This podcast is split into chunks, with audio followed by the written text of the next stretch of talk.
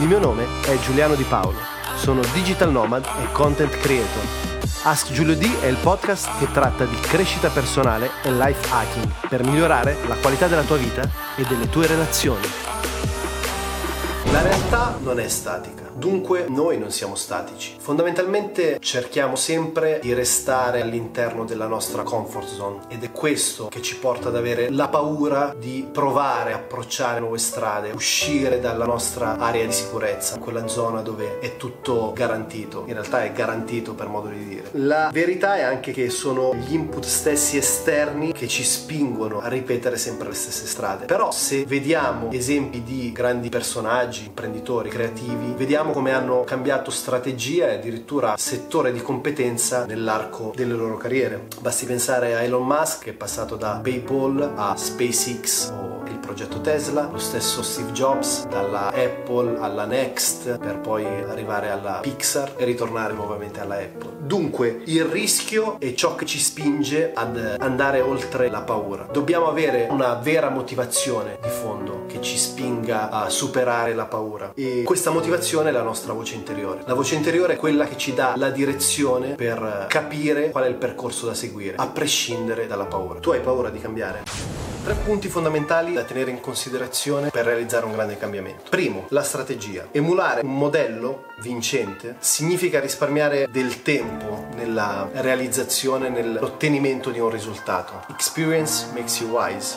cioè sfruttare l'esperienza altrui per ottenere un risultato evitando di eseguire degli errori su noi stessi. Però la semplice strategia a volte non è sufficiente, perché facciamo un esempio pratico. Se so che per ottenere una buona forma fisica è necessaria l'attività sportiva piuttosto che un certo tipo di alimentazione, è una formula, come dire, consolidata, conosciuta. Però nonostante questo tantissime persone sono in sovrappeso. Quindi che cos'è quella molla che fa scattare il cambiamento a prescindere dalla conoscenza della strategia? È la storia, il blueprint che cos'è il blueprint? È quello che noi diciamo a noi stessi riguardo a quello che siamo. Cioè la definizione di noi stessi è esattamente quello che poi va a trasformarsi nella nostra realtà. Esempio concreto, se io sono convinto di essere in grado di realizzare una data cosa perché dico a me stesso sono un musicista, sono un compositore, sono un creativo e parto da questa convinzione, questo mi permette di avere un atteggiamento costruttivo, creativo, produttivo, però spesso il nostro nostro blueprint non è semplicemente la definizione dei nostri punti di forza, ma è la definizione della nostra storia, quindi soprattutto di quelli di debolezza. E la strategia per attuare il cambiamento sta proprio nel trasformare l'improduttività in produttività, le incapacità in possibilità, opportunità. Quindi la trasformazione del non sono in grado di nel sono capace a. Quindi il blueprint è una cosa fondamentale subito dopo la conoscenza della strategia. Però nonostante il blueprint manca un terzo elemento che è assolutamente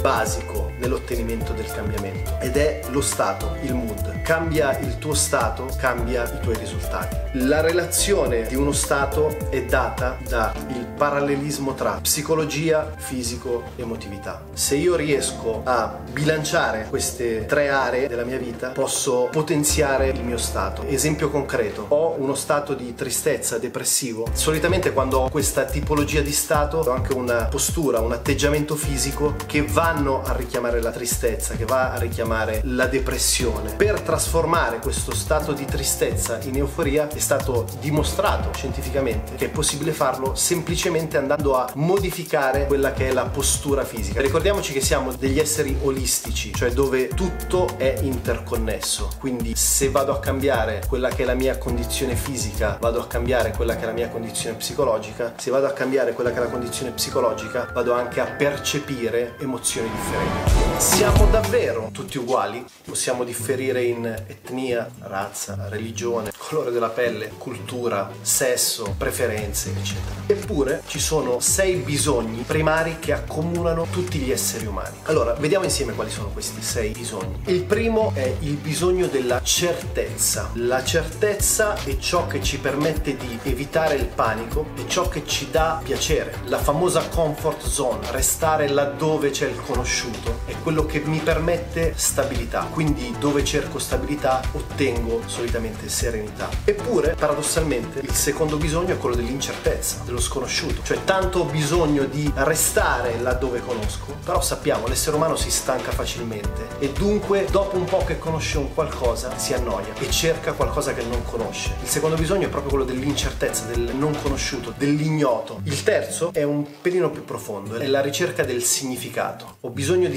sentirmi unico, necessario, fondamentale nel lavoro, nelle relazioni, in famiglia, nel privato, nel pubblico. Ho sempre e comunque la necessità di far sì che rappresenti qualcosa per gli altri, per il mondo esterno. Il quarto bisogno è la connessione, che va un po' a riaffacciarsi al significato. Infatti la connessione che cos'è? Sono le relazioni. C'era un bellissimo detto che diceva tu puoi avere tutti gli scopi che vuoi nella vita, ma se non realizzi il primo, cioè quello di avere delle relazioni solide, consistenti, serene, non andrai da nessuna parte. Quindi la connessione è un bisogno un po' più profondo rispetto a quello che è il significato. Il quinto, penultimo, la crescita. Per realizzare qualsiasi cosa abbiamo bisogno di crescere, umanamente, professionalmente, spiritualmente, emotivamente. Laddove non c'è crescita, c'è morte. In una relazione, se una relazione non cresce, muore. Se un lavoro, un business non cresce, muore. Se il mio cervello non cresce, se non lo stimolo costantemente, se non studio, non apprendo, non leggo,